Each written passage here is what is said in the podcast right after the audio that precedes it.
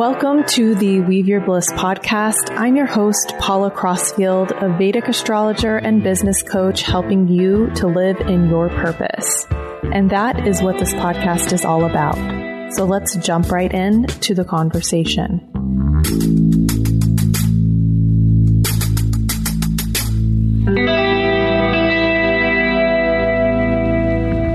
Hello, hello, and welcome to this week's episode of the Weave Your Bliss podcast.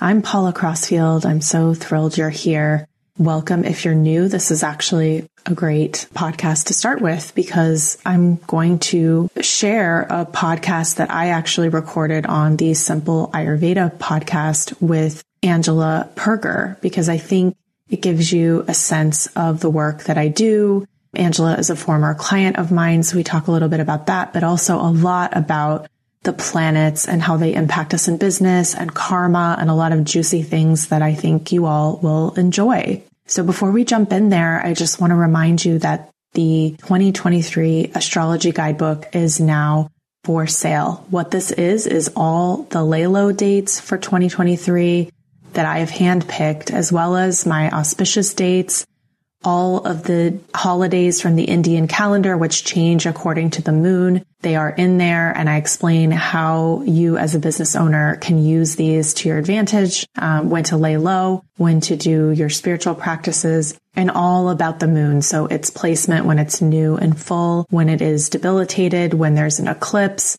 all that information with details. So you can actually drop it into your Google Calendar for the year ahead, and you will see in the descriptions all the things you need to know. So you don't even have to be super well-versed in astrology for this to be useful for you, to help you plan ahead. Also, 100% of the profits are going to two charities that are super close to my heart. One of them is the Indigenous Environmental Network. This is an Indigenous-led environmental organization that brings awareness to environmental issues. And the second is Ashadeep School in Varanasi for underprivileged children. And if you've listened to the podcast with Connie Rao, she's the headmaster of that school and explains a lot about the work that they do there. Okay, I hope you enjoy this interview that Angela conducted with me, and we will see you next week. Hello, welcome to the Simple Ayurveda podcast. I am so thrilled to have you here. I would love for you to introduce yourself to the audience. Hi, Angela. Thank you. It's really awesome to be here with you. I'm Paula Crossfield, and I'm a business coach and Vedic astrologer. So I help spiritual entrepreneurs up-level their business, make more impact, and make more money. And utilizing the strategies I've learned through like 15 years of marketing and social media and writing and editing and all of the things, plus my 10 years of deep dive study with some of the best teachers in the world of Vedic astrology. So we combine those things to find elegant timing and figure out how to help people step more into their genius. So it's really fun. I love what I do.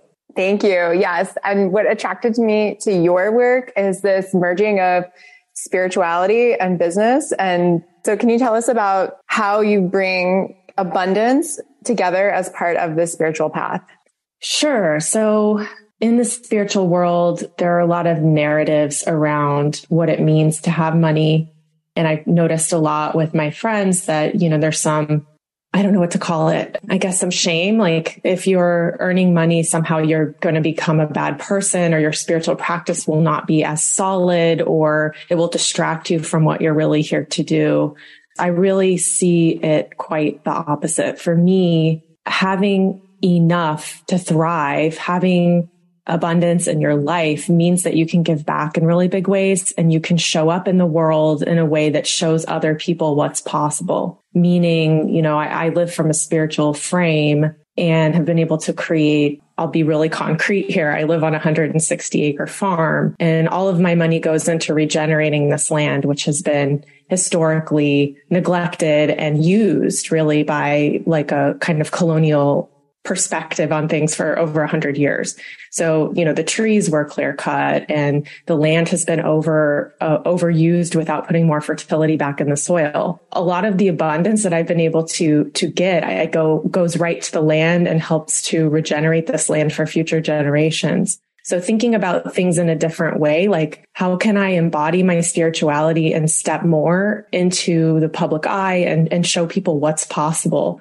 that's where I get really excited and love to help people who are also interested in that. Yes. And you have expanded my perspective so much, but I feel like even backing it up, something I learned from you is I have felt that shame. And I've also felt like I wanted to earn money so I could share it, but then I kind of bypassed the part where me being comfortable is part of that process. Mm-hmm. And often before we can even share, you know, there's just like, how do we develop a feeling of safety for ourselves and our family? I think there's so many narratives in our world today that keep us small, that keep us from really stepping into our dharma, honestly, and doing the things that we're supposed to be doing, because we're getting so many narratives about working harder and, you know, exploiting ourselves really and pushing ourselves to burnout for other people's visions. So it's important that we just, first of all, develop a level of safety within ourselves and a feeling of thriving. And what I've found with my clients is when they start to really thrive, it actually exponentially grows their potential for how they can help their clients. So I try to explain that to people when they're undercharging. It's like, there is a cost to the deliverable. Like what you're giving to your clients is going to change once you're able to feel in your body, like, I am safe at a fundamental level financially. I hear this word tossed around and I'd love for you to explain it. What is money karma? I love this question so much. This is one of my favorite topics. I know you've talked about karma on your podcast before. Just to kind of define it, it's like Newton's third law. For every action, there will be an equal reaction. It's something that's kind of inscrutable. It has been said that even the gods don't understand karma. I'm saying that to kind of situate us. Money karma is like the specific imprint upon your life, your chart when you were born that kind of shows your capacity to save, your capacity to earn, your capacity for working for yourself, for example, and the timing of all of that. And while that sounds really restrictive, I actually hold a view that it's quite mutable, especially if you're lucky enough to like have a birth chart, because not everyone in the world knows their birth time. You're lucky enough to come across a Vedic astrologer or come across this knowledge, then most likely you have a really high capacity to change your money karma patterns. And so I'm a great example of that. Like if you looked at my chart, the period that I'm in right now, you wouldn't think that I would be able to earn the way that I am. There's a lot of nuance that goes into this as well, because my partner actually has really good money karma, but not really good career karma. So when we got married, my money karma changed because his money is coming in through me as a channel. So when I work with people, I'm sort of looking at what is your map, your life like who are you connected to? Because your money karma is not just about you. And this, of course, like ties into the larger spiritual thing that we're all connected, right? So we have certain responsibilities in the world, and those responsibilities, like for you, your children, like looking at their money karma. Maybe you are set to earn more so that they can have a different kind of life, you know, so there's all these interconnected webs involved. And then there's actual remedies that we can do to help improve our personal money karma. Like say, if you're the type of person who's good at saving, but not good at earning, or vice versa, there are remedies that you can do for those particular areas or whatever planets are afflicting those areas of your chart so that you can earn more or so that you can hold on to more. I feel like, yeah, there's so many paths we could take from what you just said, but I know that the listeners are probably wondering what's a remedy. Yeah. So remedies, there are two schools of thought kind of in Vedic astrology. There's like the old school, only Brahmins learned Vedic astrology and they just tell it like it is, like they're kind of surgical when they tell you things and they're just like, do this remedy or else, you know, this or this. And it can be very hard to hear those messages. I like to say that they don't necessarily have a good bedside manner. The way that I view things, there is possibility in anything. Like I said, like just being aware is a huge remedy. That's the biggest remedy, actually. It's then what do we do after that? So a remedy could be something really esoteric. Like if you're afflicted by the planet Saturn, let's say, then maybe feeding crows. And there's not a clear through line for the average person. Like, what does that even? I don't understand how that works. Really, the power of a remedy comes from intention. The intention is I'm focusing on this and intending to help remediate my relationship with Saturn. There are also very practical remedies. There's a lot of like mantras. The sounds that are produced are actually helping to shift the karma within us when we do a mantra. There's doing service. That's a really good one for Saturn, for example, like helping the elderly, helping people who are infirm, helping people who are in prisons, for example, are really good remedies for Saturn. Donation, you know, so it comes in different forms and it's really based on what is particularly afflicting you in your chart and what you want to accomplish or what kind of obstacles there are that you want to move through. So a good Vedic astrologer can help you pick a remedy that's going to help. So let's talk about the planets and how they influence the chart and money and abundance. So I guess we could start with Saturn.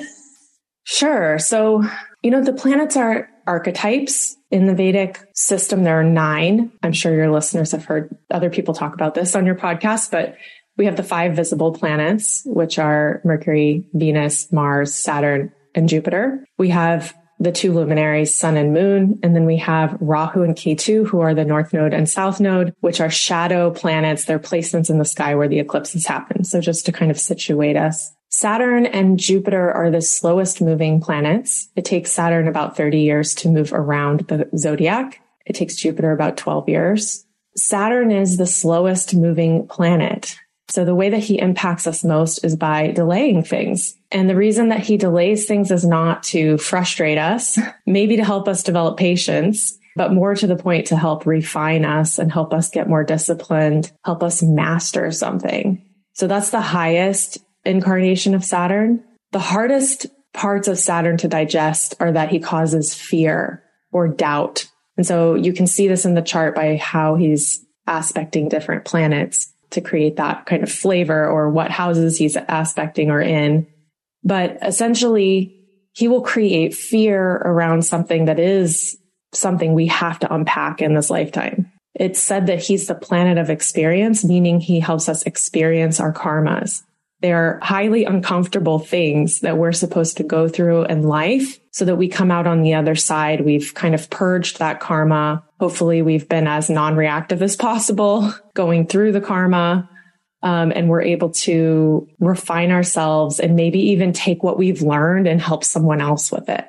That's really kind of the ultimate outcome. So Saturn's not here to make us miserable. He's actually here to help us see our divine nature and that everything is changeable and kind of help us stay steady in a world where things are constantly changing, falling apart, falling into chaos and reforming. I'm following so much and thinking about all the things I've learned from you in relationship to Saturn. And I feel like something we could talk about that will be really helpful for listeners are practical ways that you work with the energy of Saturn. Yeah. So, you know, Saturn causes disappointment. His main like taste, if you're talking from an Ayurvedic perspective, is bitterness. Like when you think of bitterness, it's like, you just want to put something sweet in your mouth because you don't want to taste that unless you're really good and accustomed to tasting that, which most of us aren't. So how do we develop kind of an underlying satisfaction no matter what's going on? How do we develop a relationship with the present moment really is what we're asking, you know, because even when the hardest things are happening, for example, last year around this time, actually, my mom's house burned down and it was really hard for me. It was hard for her. Obviously, she was safe. She had insurance, but we lost so much and she's, you know, almost 70. So it was really hard to see her have to go through that at this point in her life. And I remember like we had all these beautiful flowers blooming. We had tomatoes and I was canning tomatoes. So there's like this mix of joy and difficulty and trying to stay in the present moment. I'm sitting there canning my tomatoes with this new reality. Like how do I kind of mine the pleasure or the joy in the situation so that I can move through the difficulty? And it's not easy. I'm not saying I'm a master at it. I'm definitely a work in progress, but you know, this is the work of our life and it will be even more so, you know, with like climate change and the things that are going on socially, especially in the United States. We have to stay steady and be able to find the gems within our day, find a little pleasure in different corners of our day so that we don't just feel steamrolled by all the difficulty. And that is how you develop a relationship with Saturn. So you can do a remedy You can do the Hanuman Chalisa, which is, about 8 minutes if you learn to sing it.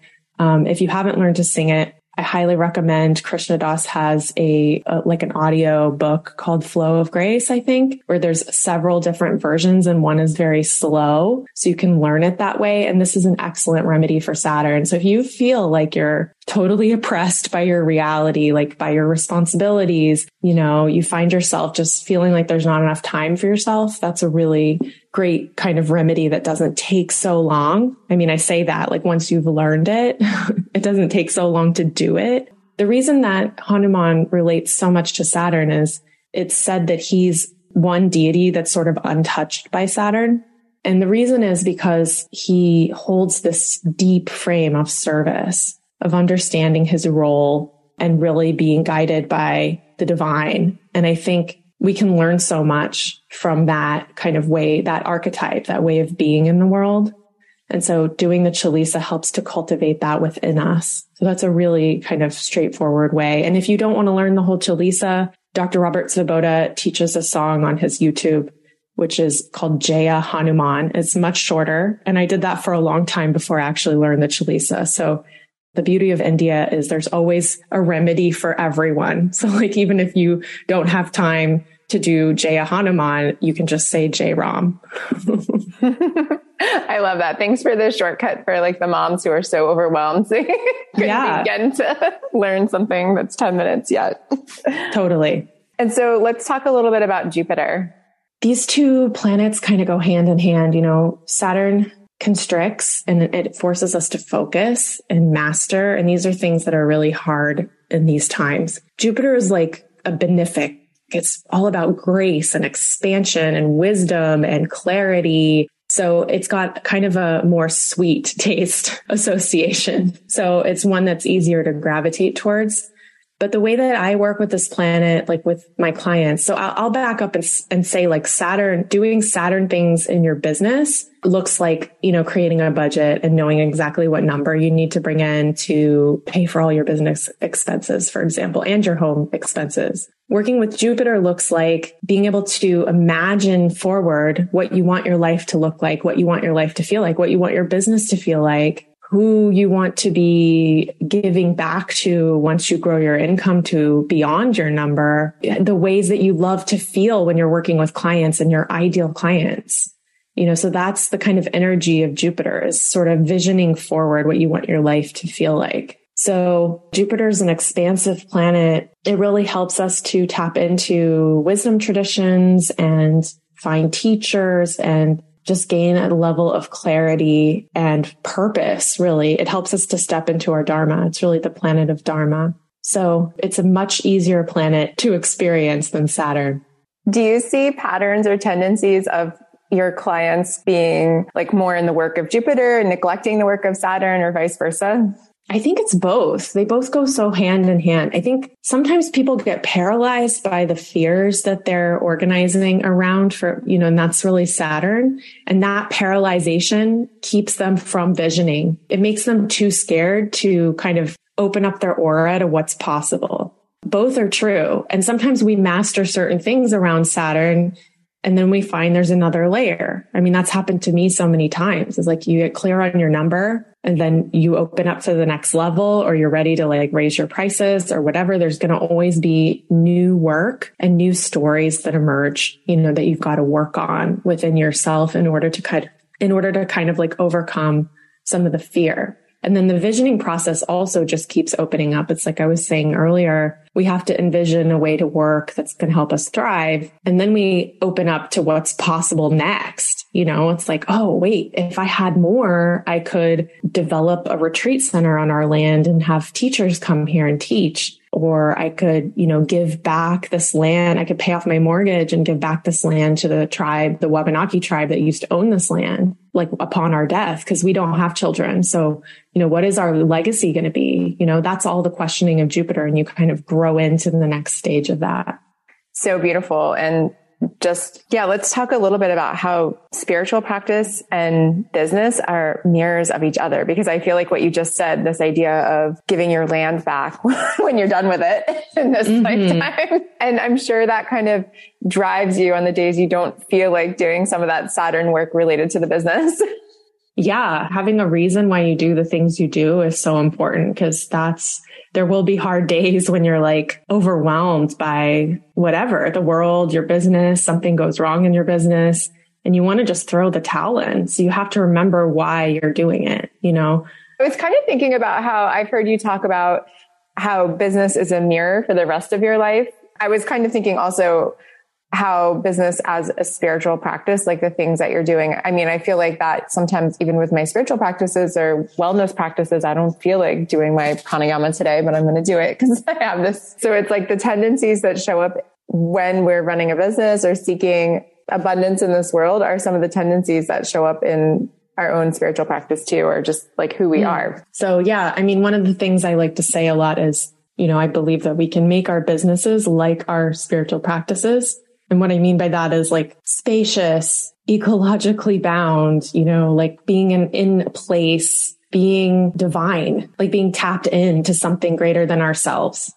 And so how can we reverse engineer a business that is like that? And that's actually what I have done. So I know, and I've helped others do it. You know, I've helped dozens of people do it. So I know it's possible. So I believe very deeply in that. Also, we're not separate. We cannot categorize things in such a way that like this is spiritual and this is not. Dr. Zabota tells this great story about one of the saints of history named Namdev and how he met his guru. He went into this temple and the guy that was sitting in the temple had his feet up on the Shivalinga. And if you know about India, like having your feet anywhere near something holy is like considered a desecration. Namdev was like, "Excuse me, sir, you have to get your feet down from the linga." And he said, "Oh, son, I'm very old. Can you please help me move my feet?" And so Namdev picked up the feet of this guy, put them to the side, and then another Shivalinga grew up underneath his feet. And he looked at Namdev and he said, "Tell me, son, where is it not holy place to put my feet?" And so immediately Namdev was like, "Oh, guru," you know, he like recognized that was his guru, because that's true. Everything is sacred in this world. And so for me, business and relationships are where the rubber hits the road with your spiritual practice. You will learn who you really are. You will be tested. And by relationships, I mean, like Ram Dass used to say, you think you're spiritual, go home to your family for a week. So it's similar, like you think you're spiritual, start a business and see how you can maintain your practice and still be able to do the work in the world that you're doing, that you're responsible for, that you're creating messages into the world around, that you're holding people in their transitions and their difficulties. That is where you really get tested. And so for me, like it forces me to be really diligent and disciplined about my own spiritual practice in the morning before I sit down with my clients. But I see what I'm doing with my clients as, like you said, a mirror of that. It's like me tapping into that energy allows me to continue to tap in and sit with people at a very deep level and bring forward what it is that, you know, spirit wants to use to help them. That makes total sense. I was just thinking about that. Like the more that we're in the work ourselves, the more we become a channel for divine energy to flow through, especially in conversations with clients or in what we're teaching. It's like less about forcing our will of what we want to say rather than allowing. And I feel like that's partially when business becomes a spiritual practice too, is we do all those things for Saturn, like we have the budget, but then we're like less attached to the exact words we might use, or like kind of feeling like we have to get it perfect. Yeah. And being a channel. Well, I'm curious to turn the tables on you for a moment and just hear about your experience with all of this. And like, does it ring true to you? Like what I'm saying about coming from a place of thriving when you're working with people and like making your business like a spiritual practice. Does that feel like it resonates? Absolutely. And everyone listening knows that I worked with you in your one-on-one coaching container and then also took your group class. And I feel like having those things together was the reinforcement that I needed, because I was in such a place of feeling like all that stuff around what we learn about spirituality, like I have to do this work for free, or it's not ethical to charge for something, or, I mean, not even that I consciously believe those things, but I subconsciously believe them. Like they were imprinted in me through, I guess, our society, we could say. Mm-hmm. And so like, I needed more than just kind of learning about it through a podcast. Like I needed hand holding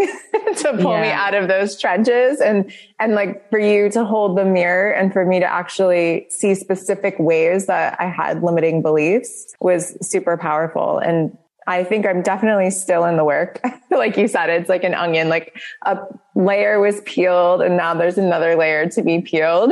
Mm-hmm. But I feel like because I had support, I feel more joyful about it and more curious, rather than like, there's this phrase that Shaman Derek uses, alignment over hustle. Mm.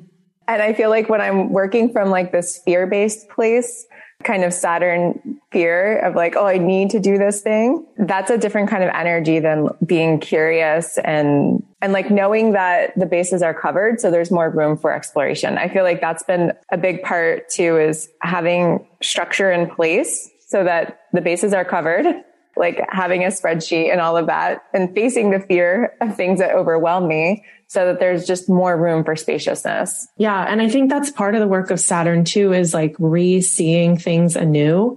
Part of our karma is that we're going to keep meeting similar situations over and over again. And so sometimes like in business, we keep having the same kind of situation come up, or the same feeling, maybe it's like burnout or whatever, until we learn the lesson, you know? So one thing that's been really helpful to me is to think of it as like, how can I create a new creative brief for this situation? So, you know, like in the design world, there's a creative brief. It's like, what are we trying to do here? Or what kind of parameters can we set? Or can we make it fun? Or can we set a timer? Or can we break to dance? You know, like whatever it is that you need to kind of reinfuse the creativity into moving through a situation that you are done with. Like oftentimes in a pivot in your business, when you're ready to like grow, there's still some lag time where you're serving people at the level that you were. And sometimes it's like, okay, I got to make it through this last bit here, because this is not how I want to be working. So that happens again and again. As we grow, we just find that we're refining and getting closer to like a niche that we really feel good in, that really serves people at our highest capacity.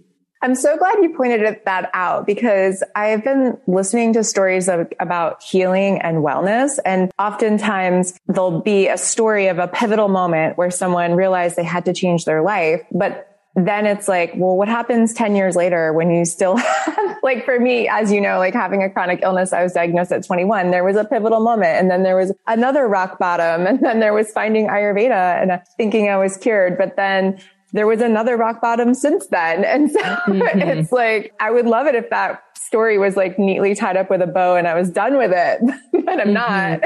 And it's kind of the same in business. But I feel like the difference is once we've done like enough work to be able to face the challenges with like a little bit more lightheartedness, or a little bit more, I hate to use the word non-attachment, aparigraha, you know, just like having a different perspective of the hardship.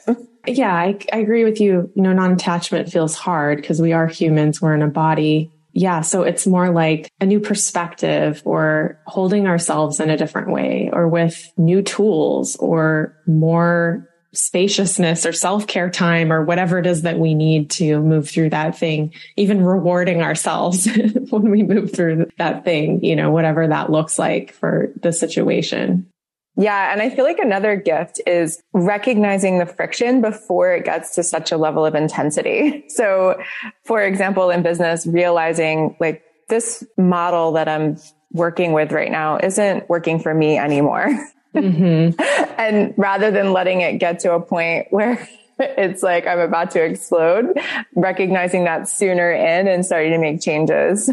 Right. And that's so what Ayurveda is about. I mean, this is like Ayurveda applied to business in a certain way, because we're trying to do prevention. We're trying to notice what's digesting well, either mentally or physically, right? Like, is this model of business digesting well? And then trying to meet it at the pass, like trying to meet it before it becomes a chronic condition. Like Dr. Zabota always says, you want to, instead of like reaching a point and then falling off a cliff with your health, you want to kind of gradually go down a hill. So it's kind of like that. You want to find places in your business that need to shift and then just kind of smoothly move through it rather than hitting a cliff point. Yeah, that's so beautiful. And something that's popping in my head just for a super tangible example is when I first started Simple Ayurveda, I was all about like, I want to share this with anyone that'll listen. There was a free Facebook group. There was so much things that I was giving away. And then I just realized it wasn't sustainable anymore. And I had zero joy in the Facebook group. And so it was a little scary to close that. There were thousands of people in it and I had put a lot of time and energy into it, but I just realized like it wasn't creating the energy that I wanted anymore in my own life. And it felt like a drag to keep up with. So making that change and just moving to a membership community discussion where everyone kind of understands and abides by a respectful code has been so empowering. And now there's 150 people in there versus 4,000, but every person that's in there, I never have to babysit the conversations. I never have to delete anything. It's just a totally different kind of energy. And it's a joy to go in there and like have conversations. And so, you know, it's like a layer was peeled away and I had to get clear on what is the purpose of the conversation online? And this is so interesting because I have so many Ayurvedic practitioners who come to me to work one-on-one or work in my groups. You know, they're so passionate and they want to help people. And at this point, within our community, like within the Vedic world, whatever you want to call it, the people who are in this space with yoga and Ayurveda and Vedic astrology and Vastu and all these different tools that have come out of this beautiful worldview, a lot of people know about Ayurveda. And so I help people differentiate themselves and find a sweet spot where they feel really good. And so it's beautiful because I can work with every Ayurvedic practitioner that comes to me and help them create their unique offering, you know, so going from like a broad offering to like, who do I want to be in this container with me is such a powerful experience, you know? So you went from like general in your Facebook group to being like, these are the kinds of things I'm going to talk about in here. Basically develop a mini health coach program within your membership, you know what I mean? And get people really applying this stuff to their life. Yeah. And it's been amazing with your support to even get the Ayurveda health counselor program going. And I feel like a big piece of that, it was something that intuitively I knew I wanted to do for a few years, but I think the subconscious reprogramming that had to happen, which happened in our work together, what was needed, because I always had the tools. I always had the master's degree in education and I'm a practitioner and all of that. So like on paper, everything was ready to go. Mm-hmm. But there was limiting beliefs and like subconscious blocks that had to be addressed before I felt like that light was ready to shine or that I could shine it, I guess. So can you share a little bit about how you help people work through limiting subconscious beliefs? Yeah. Can I use you as an example? Because I opened your chart here. Sure. Talking. I mean, I remembered it, but I wanted to look more closely. So, you know, for you, you've got Mars in the 7th, which is great for being your own boss. And Mars is this leadership planet. It's the planet of action, you know, and you're in a Mars period. So you've been able to really take what we did together and work on it and create new outcomes for yourself, right? But of course, we have Saturn with Mars. So in your case, there's like, is this the right action? Should I be doing this? Like there's a lot of fears that can come up from Saturn being on top of that planet of action. How I help people work through that is through our project, through our work together, you're working on having a relationship with Saturn that's more mature, that's not out of fear. It's working productively with those doubts. Like doubts are information. We don't embody it. We just like notice it, right? So we worked on a lot of pulling apart of the things that Saturn kind of was doing to your Mars so that your Mars could be activated in a better way. So through remedies, through like word spells, which is what I call like rewriting your mind programming. You're basically telling yourself stories all the time. So how can you shift those stories in a productive way in your own language and utilize that as a tool? You know, so we worked on some of those things together so that you could kind of break up the energy of the Saturn on the Mars so that the Mars could flow more freely. Does that make sense? Yeah, totally. And that's kind of what I was talking about with, you know, I have an intense personality, so I need that constant reminder. It's that Mars of like, my work will get done. I don't have to worry about that. So my reminder is like to take it down a notch. And yeah. And Saturn, your work will get done. And Saturn also causes us sometimes to try to do it too perfectly. You know, that's the other piece of Saturn is like, there's fear of not showing up in a certain way, you know, or that not being received in a certain way that can happen with Saturn. And so we have to work on that as well and being like, what is my why again? Why am I doing this? Like you're a Jupiter ruled person. So it's easy for you to tap into like vision and like generosity and expansion and all those things. So going back to that and then coming back at the Saturn with like a chisel tool and being like, okay, we're going to kind of chisel you away from this Mars so that I have a smoother path forward because I can remember why I'm doing it. And when you say chisel, it reminds me too of like this idea of the friction there between Saturn and Mars. Oh yeah. I feel like most of my clients either have something going on with Saturn and Mars or with Saturn and Mercury. And that's a whole other conversation. But yeah, you know, Mars is planet of moving forward, action, intensity. Saturn is cold, constricting, delaying, right? So they're completely opposite, but they're both malefics. So you kind of have to deal with the overt kind of, I don't want to say negative because it's so negative, but like, you know, this kind of harsher tendency that these two planets have. And then when they're afflicting each other, they're harsh to each other and within whatever space is in your chart. So for you, it's around your personal business, you know? And so for you, business really is your dharma, like trying to figure this thing out, like how to make money in a good way and do the things that you're supposed to be doing, your dharma, you know, all those things and be responsible for it yourself. Like all those things are part of your dharma. So it's really remarkable that you've been able to achieve all the things that you have. It's really awesome. Thank you. I still have the word spell in the voice memo on my phone and use it. Like I used it yesterday. I love that. I still use them too. I tell my people inside my program, which is called Your Magnetic Blueprint. So I tell those folks all the time, like, I still do this work. I may have my number, but things change in your budget and your number shifts. And then you have to like look back at it. You know, you have to reevaluate your vision. You have to look at new stories that come up for yourself as you peel back layers. It doesn't stop as long as your heart is beating and you're alive. You know, you're going to have work to do. Yeah. And I feel like accepting that and just brings so much joy to the process. Absolutely. And having awareness about it, it's sort of like you're able to like navigate more smoothly and use tools that you have, you know? Yeah. I feel like that's the spiritual maturity. Not that I've reached it on the path, but like even comparing myself to 10 years ago, thinking that if I got the tool, the right tool from a teacher, a programmer, a class or whatever, like that problem would be done. But understanding that there's always going to be a new challenge and the tool just helps us to navigate it with more ease and less attachment. Absolutely. Yeah. That's why I say awareness is the best remedy. When we're aware, we have more space. It's like, you know, with karma, when we're not aware, it's like we're speeding on the highway with like, while we're trying to send a text and we're listening to, you know, some loud music and there's all these cars around us. Like that's a lack of awareness. And awareness is like, we're going the speed limit. We're listening to some like chanting, you know, nobody's talking to us from the passenger seat. Like we're able to just kind of glide forward and be more secure that if an obstacle came into our path, we'd be able to kind of navigate around it. Oh, that's so beautiful and such an easy thing to visualize. Yeah. Okay. So I'll put your links in the show notes, but where can listeners find more about you and your work and share your podcast too, of course? Sure. Yeah. My podcast is called Weave Your Bliss and my website is weaveyourbliss.com and I'm at Weave Your Bliss on Instagram. So it's pretty easy to find me. Yeah. And on my website, you'll see different ways that you can work with me. You can book a call there if you are curious and you want to see if you're a fit. I always tell people the worst thing that'll happen is I'll share a resource with you, but I'm very clear, like who's a fit for what work that I do. And, we'll make sure, you know, you get served in the best way possible. Amazing. Thank you so much for your time today. Thank you.